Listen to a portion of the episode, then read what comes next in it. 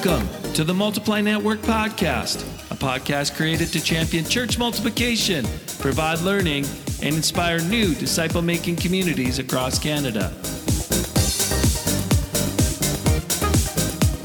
Hi there, thanks for tuning in today. My name's Paul, and I'm the host of the Multiply Network Podcast. We're so grateful you took time to listen today. Our guest is Pastor Bill Markham from Central Community Church in St. Catharines.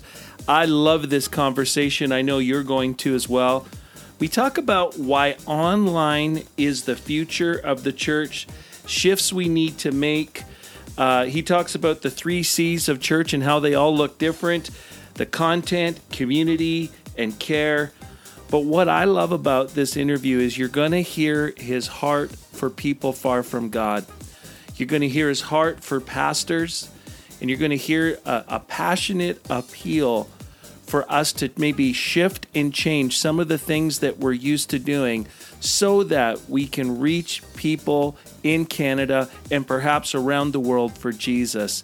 He's a great thinker that thinks outside the box, and he's going to challenge you today with some of those thoughts, and it's coming up right now. Hi, Bill. Welcome to the podcast.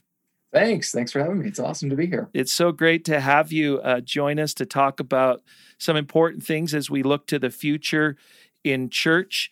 And uh, why don't you take a minute to tell us about just a little bit about you, your call to ministry, and uh, how you ended up, uh, you know, where you're at. Yeah, well, really quick. I mean, my dad and mom were missionaries, so I grew up in Thailand, um, and then we moved back when I was a teenager. My dad was a pastor, and then when I was about 17 years old, I felt the call. And I felt that because I just saw, you know, a lot of my friends around me. I played a lot of sports and I had a lot of friends who didn't go to church. And I just realized that, that there was something that I had experienced growing up that they hadn't had the opportunity and privilege to experience.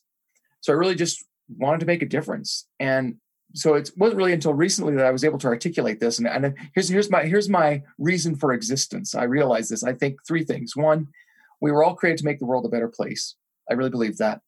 A second, I believe that love is the only thing that will do that. And third, I articulate this especially to my friends who aren't followers of Jesus, that Jesus is the best example of this, and so I follow him.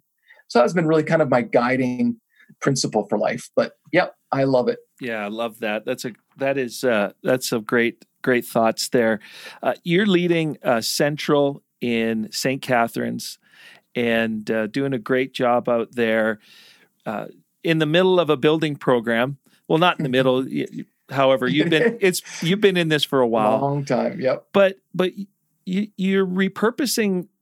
Maybe that's the wrong word. You're building this with a different purpose. You're not repurposing it. You're building you're building with a different purpose. Maybe what's the vision of Central and how is your building going to serve that vision? Well, the vision of Central has always been to reach our community and we wanted we wanted to equip followers of jesus to do that. Um, and so our vision statement is inviting people into a life that matters. And it's really actually kind of rooted yeah to know me you got to know the story of my mom. My mom grew up in a, in a very difficult non-christian home. And a small little church invited her to a vbs back in the day vacation bible school. And as a result of that my entire family came to be followers of jesus. And so for generations now wow. that legacy has been there. And i thought Wow. Wouldn't it be great if we could create a space uh, that others could experience that same thing um, for generations?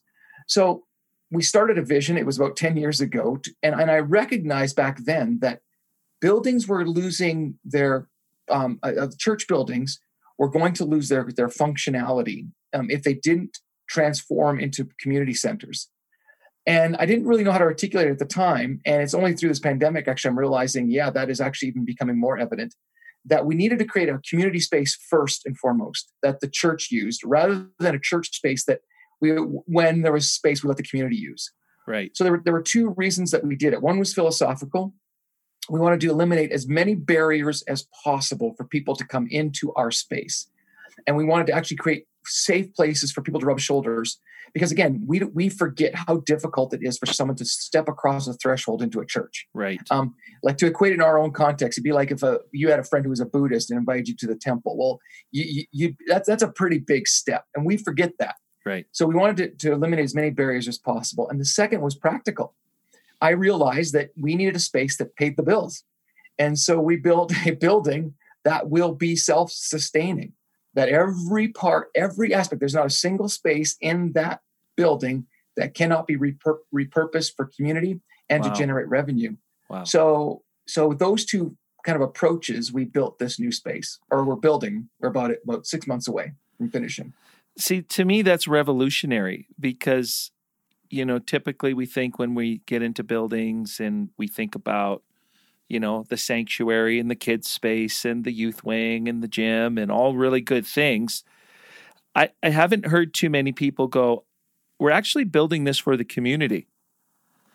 Like, yeah, how well, did that come about? Because I actually think that's a big part of our future, especially since we can't meet in buildings right now. When we come back, I think we have an opportunity to repurpose our current buildings to be way more community friendly. But how did you get to that point? Like what led you there? Obviously God was speaking to you and but mm-hmm. but what what really pulled you into that model or that building program? Well, what really interested me was my engagement with my community. So I actually believe that no one should preach what they don't practice. So I don't think you should speak about evangelism if you don't have any unsaved friends. Um, but true. that's just a personal thing. No, it's so, true. So yeah, so so I I was actively involved in my community. I coach volleyball. Um, I saw my sisters, my nieces, they were all involved in dance, and I was observing where people gathered in large numbers, where that happened in our in culturally. Yeah. And so I thought, man, if I could just create a space that that happened naturally. So uh, the biggest challenge for me was convincing our our congregation that we were not going to build a sanctuary. Um, we weren't even actually really going to build an auditorium. We were going to build a gym. Uh, and in a church our size, people are like, "What are you talking about? Like that's what church planters do. That's what small yeah, churches do yeah, to start, yeah, and they only do that as a stepping stone. And you're going backwards." And I said, "Actually, no. I think we're going forwards." So we built a space that will be a, a state of the art gym, uh, concert space. Um, and then on Sundays, we'll just transform it into a space that we can use uh, on the weekends for our services. So that, yeah, it was, it was actually just by observation where what is the most likely space that people who don't go follow Jesus would gather in that amount in that size. And so that's that's kind of how the idea started. It's just so opposite to what a church planter would be thinking.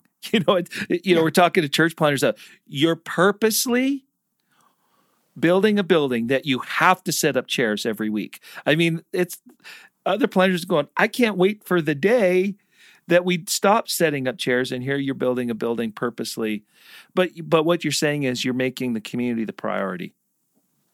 Absolutely. And what's happened is that when we first started the project, of course, everyone hears about a church being built, and there's a lot of animosity in our in our government and uh, in the the decision making power in our communities. But once they heard what we were trying to do and why we were doing it, and that we were doing it with the community first, you wouldn't believe the shift that happened and really? the opportunities that I've had, even to engage with our mayor. Like our the mayor and I are good friends. Um, he even called me during the pandemic a couple times. We're just we're just working through things, but it opened up doors of opportunity because right. here's the problem most people in our communities actually think the church is an isolated island or an irrelevant or actually against them right and if you could actually physically demonstrate the opposite yeah like i think that's what jesus did i think that's the whole point of incarnation incarnation is to physically manifest what is true and so what if your building actually physically manifested what you believe to be true that we're for the community but yeah. most of our buildings don't yeah. And and the sad thing is that most people will never step inside of our building. So what if we reverse the narrative where they yeah. step in our building all the time and then they go, "Oh, there's something that happens here on Sunday." Oh, I've, well, I've already been there. I already know where the bathrooms are. Yeah. I already know where the where the entrances are, the exits. I know everything about that space because I was there for a tournament, a concert, um, whatever, a trade show. What if we could just change the narrative about what our community actually thinks about us? Love it. That we're not building a fortress where we hang out in once a week, but we're actually building a space for everybody. That would be powerful. So, I mean, just on a side note, one of the things that we noticed coming out of a uh, the state of church planting in Canada was a document done years ago that more people per capita got saved in a school space in a new church plant than other spaces because they were just the comfortability of people going to schools. It's like I I know the school. It's a safe place right. for my kids. It's a I, I think there's something to it. You said something to me, just shifting gears a little bit. Obviously, the pandemic has changed so much. I mean, that's that's maybe the understatement of the day. Um, but you said to me a couple years ago, uh, maybe a year and a half ago, online is going to be a big part of our future, Paul. You have to be thinking about that in church planting world. Okay, we're in it. How big of a part is online of our future for the church in Canada and why? I don't think it's a part of our future. I think it is our future. Okay. Um, and and in order to understand that, let me just talk about a couple of things really quick. First is just a quick history lesson. Um, in order to understand why the gospel, as we have it currently, has gained traction throughout history, you have to understand history. So, for example, Abraham, okay, the Jewish nation, uh, the Ten Commandments, all of that comes out of the Bronze Age. And that's a major breakthrough in technology in our culture. And what happens is we move from tribalism to civilizations through this. So then Abraham comes on into this and he actually is going to form a nation. So he's leveraging, to use a term, technology to leverage an idea. Um, and so he goes from a polytheistic worldview where lots of tribes have all kinds of gods to the centralized idea that there's one God. That's actually a major breakthrough.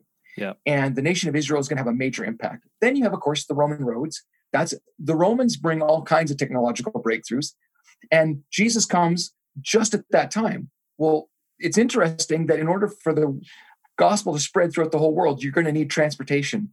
And that technology, that one technological breakthrough plus common language and, and trade yeah. is the reason that the gospel spreads as quickly as it does. Then you have the Reformation. It's not, again, there's a technological breakthrough that's attached to it. The printing press. The, the Bible is printed, and now it starts the Reformation because people can actually read the Bible for themselves. Okay, so if, if we are astute students of history and we learn from our past, we should pay, pay notice that whenever there's a major breakthrough in technology, an advancement in civilization, those who leverage it for the gospel actually see great advance. So I, I, you, you, may be in denial, but the digital era is here to stay. Yeah, and it has radically not not only changed our world, but changed the way we our minds actually work. Right. And if we don't under uh, uh, if we underestimate that, we are going to miss a massive opportunity. Yes.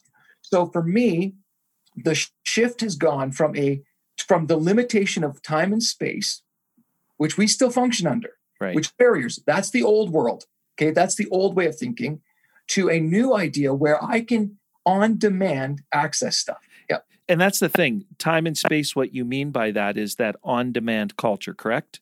100%. So yep. think of it this way nobody listening to this, well, maybe I shouldn't say that. I should, um, is restricted in their viewing habits any longer. Now, it, it's still true in the sport world a little bit, but nobody goes to Blockbuster. Nobody has a TV guide out going, okay, seven o'clock on Thursday, I got that's when I get to watch my show. Right. If I can't watch it when I want to watch it, I'm not interested. Yep.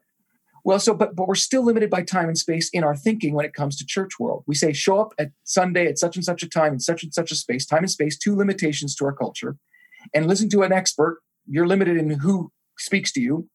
I'm I'm just afraid that culturally that doesn't fly anymore. Oh, I totally agree and that's that's going to be the tougher part to navigate honestly. On demand is huge and when when time and space become our biggest hindering factor i think i think you're right. We're going to be missing missing an opportunity. Uh, what have you guys been navigating in your church and maybe broaden it to the church in canada? As it mm-hmm. relates to what are you learning through this pandemic about what you guys are going through? And but maybe you were just telling me that you're on a call with other pastors across canada. What are you hearing from them well, I want to say two things to that. The first is that I think we got to stop seeing this as an obstacle and see it as an opportunity. Um, so, just a quick uh, theological background to that statement. Yeah. Um, I love the Book of Acts, and as Pentecostals, we love that book.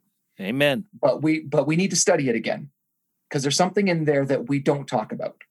So, in Acts chapter one, of course, Jesus gives the promise of the Spirit, and he says, "You're going to be my witnesses in Jerusalem, Judea, Samaria, and to the, to the ends of the earth." We get to chapter seven, they're still stuck in Jerusalem. So something happens in Acts chapter eight, and it's a catalytic moment. There's a there's a crisis. and it's Stephen being stoned, and the church begins to be persecuted. But as a result, it says they were scattered where? Well, to Judea, Samaria, and to the ends of the earth. And everywhere they went, they shared their story. And as a result, the church begins to spread. It actually takes a crisis for the church to do what it was supposed to do. Right. It had grown comfortable, it was still stuck in Jerusalem. So then you have Acts chapter 10. So, in order for that to happen, though, there has to be a radical shift, like a radical shift. So, God shows Peter a vision. And this is the crazy part about Acts chapter 10. God asks Peter to break God's law. Like just you just you got to sit on that for a second. If you if you just take 5 to 10 minutes to meditate on that thought alone today, it'll it'll radically shift something for you. God says, "Okay, yeah, I know. All the things we said you weren't supposed to do, now I'm telling you you got to do it." Because it's the only way you're going to reach the Gentiles. And you can like Peter does the right thing. He's like, "No, no, I'll never do that. No, I, I can't do that." And I hear that from pastors all the time. No, we can't do that. No, I won't do that. No, that's not godly. That's not biblical. You know, I'm sorry. You, you need to read Acts chapter 10 again. If that's what it takes to reach the Gentiles, God is willing to say, listen, the rule always is subjected to the reason. Right. The rule does not take prominence over the reason. The reason wins the day. Yeah. So rules change. And I know I know I'm rattling some cages here. No, I like it. But it's it's true. Rules change. So so Peter goes, okay, great. Cornelius is converted, and we have the birth of the Gentile church. Thank goodness, or none of us are here. So, yeah. But then in Acts chapter 15, something it, it happens that's fascinating. So you think, oh, great, he made the shift. No, he didn't, because there were still many difficult conversations. Yeah. So in Acts chapter 15, now P- uh, Paul is trying to convince everybody, you know, it doesn't matter if people are circumcised or not, because Yeah. it's kind of awkward and hard to ex- express to a whole bunch of grown, fully grown Gentile men that you have to do this. Yes. And Peter confronts him. Yep. Peter forgets. And this is innovators have got to constantly be innovative or they forget. So I feel like even in church world, something that was innovative even 10, 15, 30 years ago, we're still clinging to as if it's sacred. Yeah. And it's not. Yeah. There is nothing, there is one thing sacred the mission of Jesus Christ. That's the only thing that is sacred. Everything else is subject to that reason. Yeah. And people go, oh, Bill, you're just opening the doors to all kinds of things. Yes. yes. Because if that's what it takes, I see, here, here's, here's the thing, Paul. I, I don't know at what point are we going to wake up and say, I'm no longer satisfied with 7% of Canada? Like, at what point are we willing to say, Oh. listen, Just You know- just stop there for a second. okay, Like like at what point? I- like at I what point do we just at what point do we say you, like I heard it Thom Rainer said this stat it's long you know it's it's quite dated. He said something to the effect of 90% of churches in North America are losing ground, meaning even the growing churches aren't growing fast enough to keep up with population growth or their community. Their community could be growing all around them. And we, you know, they're growing, you know, at a little pace, but they're not. At what point do we just kind of throw everything up? And I feel like this pandemic season has put everything up for debate. At least it Mhm. should. That that there shouldn't be one leader out there in Canada that is not thinking like a church planter right now as you re-engage and reopen. Because I feel like everything now is up for debate. Nothing is going to be the same when we get back together. I mean, I mean, uh, I, this is your interview, so I'm going to stop talking right now. But I couldn't agree with you more about being satisfied with seven percent. Well, there- there's two things I think. The the story of the emperor with no clothes comes to mind. Because if you tell yourself you have clothes but you're naked, you're naked. That's not in the Bible, Some- though, is it? I, well, it should it should be. I, it was it was one that you know Mark didn't get down. He was, he was writing too. Jesus was speaking too fast that morning. He It must have been in. something with Nero. It just didn't, just didn't It didn't didn't connect. Yeah, yeah. But but it's like it takes a child sometimes to say, "Hey, look, you're you don't have clothes on because you have confirmation bias." And as long as you keep telling yourself you're winning, um, and even even when you're not, you're not going to be self aware enough to acknowledge something has to change. Second thing is just that that old cliche statement, you know, insanity is doing the same thing over and over and expecting different results. Yeah. So we think, oh, well, if I just tweak my messaging or if I just tweak my worship, well, if that were true, then we'd be gaining ground because we're tweaking that stuff all the time. right. So there, there has to become a, a, a desperation again Yes. Yes. for people Yes. to the point where I'm willing to, like, am I willing to give up everything I'm comfortable with in Jerusalem? Am I comfortable with giving up everything I know growing up as a Jewish child? Yeah.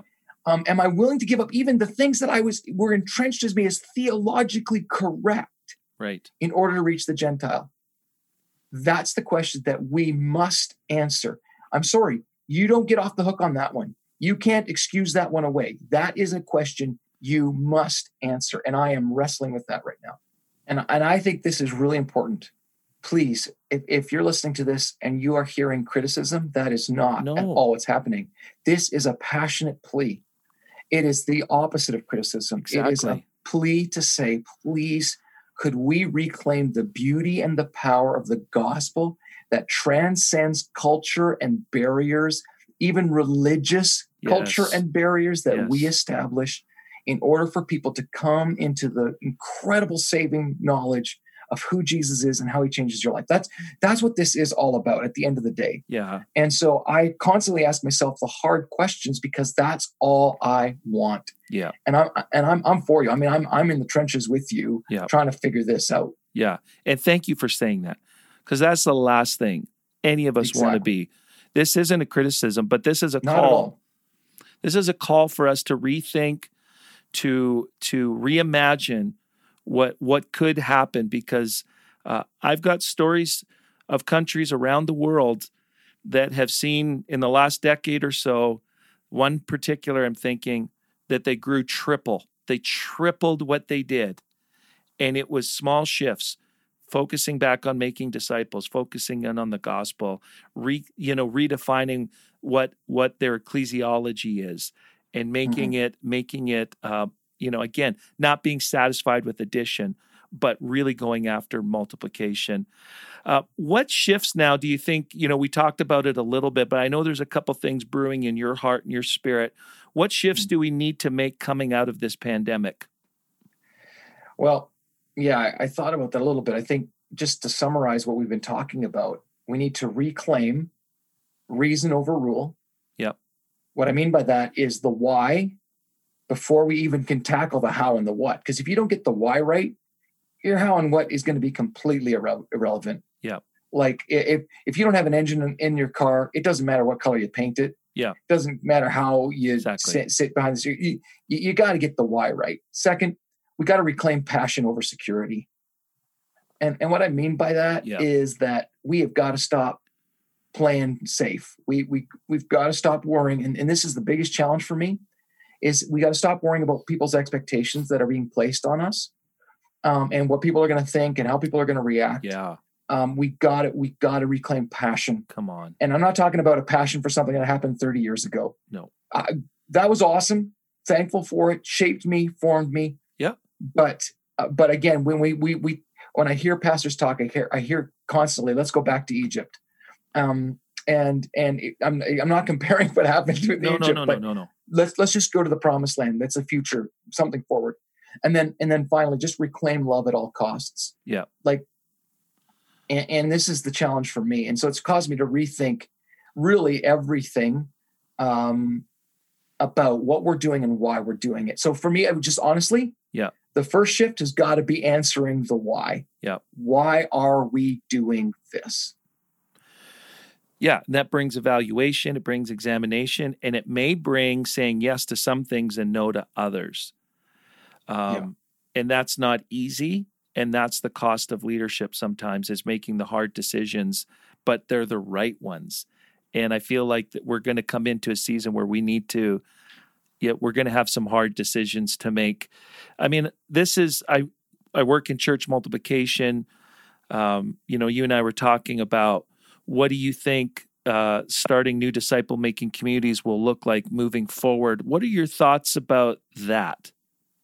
hmm Well, yeah, that that's a great question because I think it kind of s- will help summarize um, everything again. So, so for us, the first thing in this pandemic, we had to actually ask ourselves, okay, what can the church do better than anyone else, or why does the church exist? Like, let's boil it down to that. Let's let's strip away Yeah. what we can't do and how we could do this. Let's let's let's get to the core. We came up with three things as an executive team. We decided and a board. We said, let's we can we we provide faith building content. Okay. No no one else does that. we build meaningful connection because not only are we connected to each other, we're actually connecting to God. That's meaningful connection. Totally. Yeah. And we've always been intentional in caring for people. That when the church is at its best, it's taking care of the needs of those around. So we Yeah. said, okay, so for the sake of alliteration, for all you three point pastors out there, and, you know, this this will this will preach. Okay. Okay, content, connection, and care. Okay. But but so so once we got that, then we thought, okay, well, there, but then there's there's a shift because if so, here's what I think pastors are afraid of. They're like, oh well, if we're, you're Bill, you're saying we shouldn't meet on Sundays. No, no, you, you're missing me. I'm, I'm talking about. I, I'm simply shifting why we meet on Sundays. Yes. So here's what we met on Sundays to deliver content. That's what we did, and and, and we we can you know excuse that away, but that's the truth. We built a, a whole weekend experience where you'd come and you'd consume content, whether it was a worship set, whether it was whatever, and we had our stupid battles over that. Yeah. Um, preaching styles and what topic that was content. That has shifted. The content now is digital. That so so just get your head around that for a second. But what we do when we gather is we have meaningful connection. Yeah. The reason, and, and I'm going to help. I'm going to help some of you out here. Okay. The reason your congregation wants to get back to church isn't to hear you preach. I, I mean, I'd love to think I'm a good oh, preacher. Oh, that stings. I- I- that stings. Well, but it's but it's true. Everything I everything I've asked, I've done. We've done surveys, we've done phone calls, we've talked to all of our congregation. And as hard as it as it is for me to hear, they love me, they enjoy my preaching, but what they really want is to get connected. Thank you. Yeah. They want to get together to get connected to It's God true. and to each other. it's true. So okay, so so when we gather, my question has been for our team: How do we increase connection? Yeah. if we if we can deliver content online and they can get that whenever they want um, how do we actually increase that Yeah. and then the final one is is around this idea of care um, and and here's what i'm learning okay care can never be a program because as soon as you make care a program there is, you will never be able to meet all the needs and it'll become financially overwhelming and crush you Wow. it has always been birthed out of genuine relationship. Yep. If if I care for you and you have a need, I'll take care of it. So we we have got to strip away our programs that take care of people and empower people to take care of people. Yeah. And that'll happen naturally through relationship. Like so so we took these three concepts and we said, okay, th- th- listen here, here's the thing. There is no pandemic that can stop those three things from happening Right. they, they may change how they happen. Right. They may change um, direction of funds and resources, human resources. So we first thing we did is we realigned. We we said to everybody, you have a, everyone has a new job description. Yep. That that's the reality. Um, and so now we we slowly started uh, rebuild. We're right now experimenting with how do we build digital faith building content every day. So here's here's the big shift for me. Okay, we need to reclaim the home as the spiritual center. Okay. actually- just stop right there. Stop right there. I think you I think we need to hear that because I I feel that as well. This decentralization Mm. is pushing spiritual formation back to homes and smaller groups. Hundred percent. Well, we we we've we've the reason we're not making disciples is because we've created programs that don't make disciples. And here's what I mean by that: we we let them off the hook. We do it all for them. Bring your kids to us, and we'll disciple them. Bring your teens to us, we'll disciple them. Bring, you come once a week for an hour, and we'll disciple you. And then people go, "Man, I'm dying all the rest of the week because we haven't taught them Deuteronomy six, Yeah. where it's actually church is actually every day. Yeah. church is every day. It's not a building. It's not a gathering when we gather, we celebrate the church, but it's not the church. Church is every day. So we've been going, okay, how do we build faith building content every day? How do we equip and empower people to reclaim their homes and their hearts as the spiritual center? Love it. Not looking to pay professionals or to buildings to do that for them, but to actually take responsibility to walk in the way. And so it's it's been I've been reframing my thoughts around this. What is the way? Yeah. What is key and essential for every believer of Jesus to walk in that way? And I'll be honest with you, a lot of stuff we teach and practice doesn't. Re- I mean, it's interesting, it's it's fascinating, Yeah.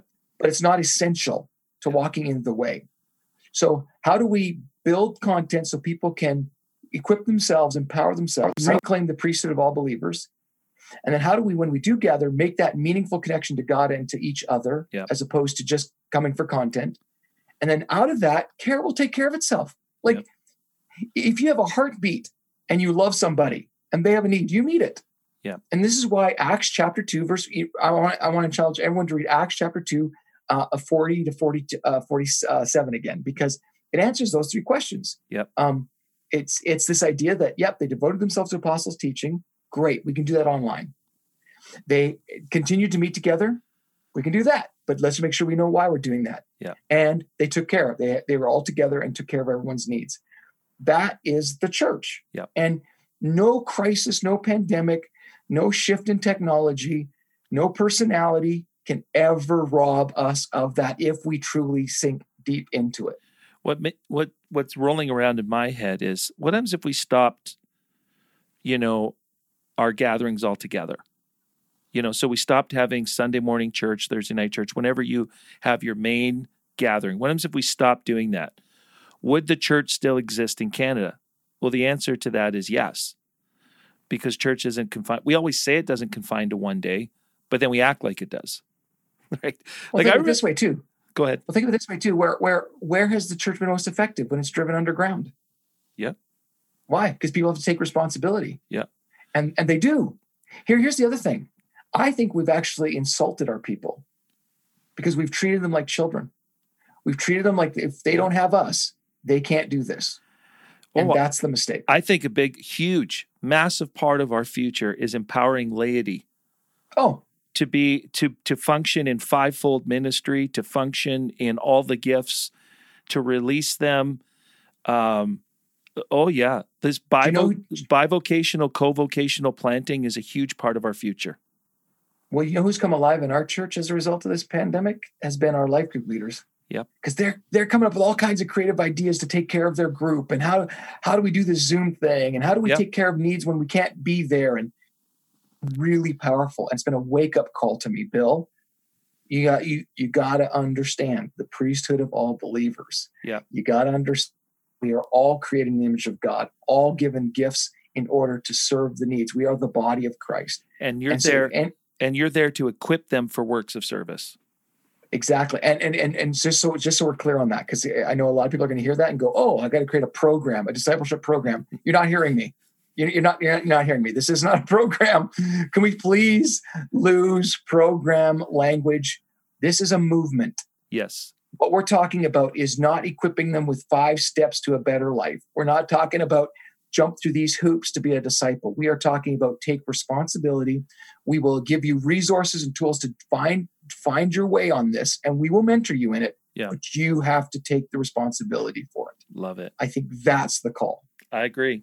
I agree. Well, one last question, man. This has been rich, and uh, but the last question: What are you thinking about as the possibility of reopening your in-person gatherings as a church moves closer? Now, I know every region is different. You're in Ontario, you know, still the numbers seem high there. Could be just quickly, what are two or three things you're thinking about as uh, and what maybe you're talking about as you as the possibility for reopening happens? Yeah, so we've kind of developed th- what we call our three phase plan.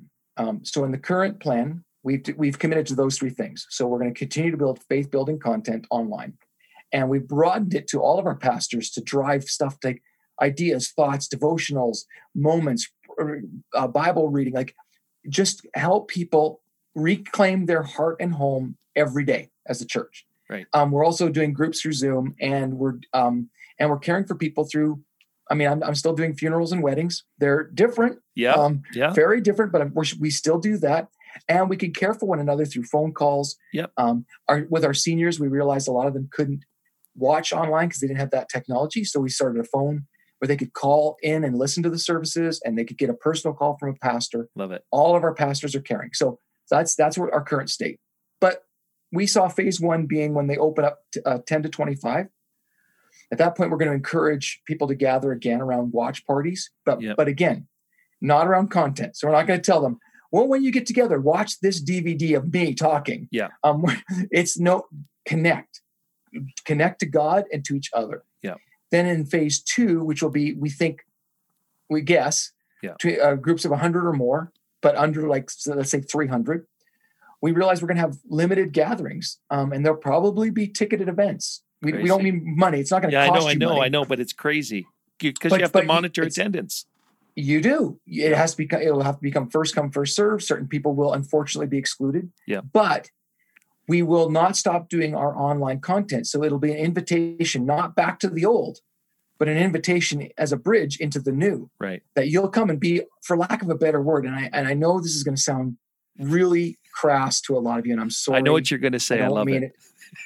But it's like you are going to be a viewer, a participant in an online experience. You're going to be the audience. The live. Now, the live studio audience.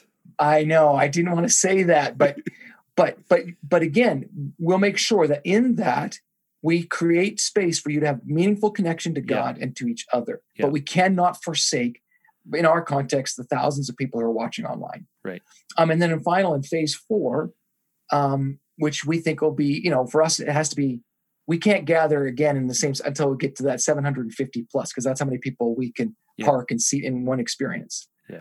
Um, at that point, we will go back to gathering, but our gatherings will look different. Yeah. And we will continue our online presence. Yeah. Um, like like you said, the shift for us has been we were a physical presence with a digital footprint. My my my good friend said it this way. Yeah. So we were we were a physical presence, and then we we we tried to capture all that digitally so you could experience the physical piece. Yeah. That has shifted. We are moving towards being a digital presence with a physical footprint, meaning Yeah. we will focus our energy and time on the digital uh, community and invite you into what is a footprint physically and Yeah. that could be man that that's not restricted to sunday morning at x x time it's it's it's it could be anytime anywhere anyhow and that's the shift that's taking place And the other side of it, where we don't have time to talk about it, but the other side of it is, it's it could happen anywhere. You could you could people could be in other countries. People could be feel a part of your assembly, a part of your church, and be in another part of Canada. And the opportunity for multiplication there is massive. Now all of a sudden unreal disciple making communities popping up from central all over canada I, I think that i think we've got some incredible opportunity while there are some obstacles i think we have to shift our perspective to opportunity bill this has been rich let's do this again and chat more about the future i mean i feel we could talk about this all day uh, but I just want to thank you for sharing your thoughts. I'm challenged. I know our listeners are challenged and appreciate you taking the time to be with us today. Yeah, thanks for letting me be here. And I just have one last thought for everybody watching. Hit me. please dig please dig into this because this world desperately needs you to. Come on. And it's why you're on this planet. So don't miss this opportunity. Please don't see it as an obstacle. See it as an opportunity for God to do legitimately something new in you and in your community because this world needs you. Thanks for Anyway, your thanks. thanks for humility. Thanks for your encouragement. We receive it. All right. Have a great day. Yeah, you too, my friend. Take care.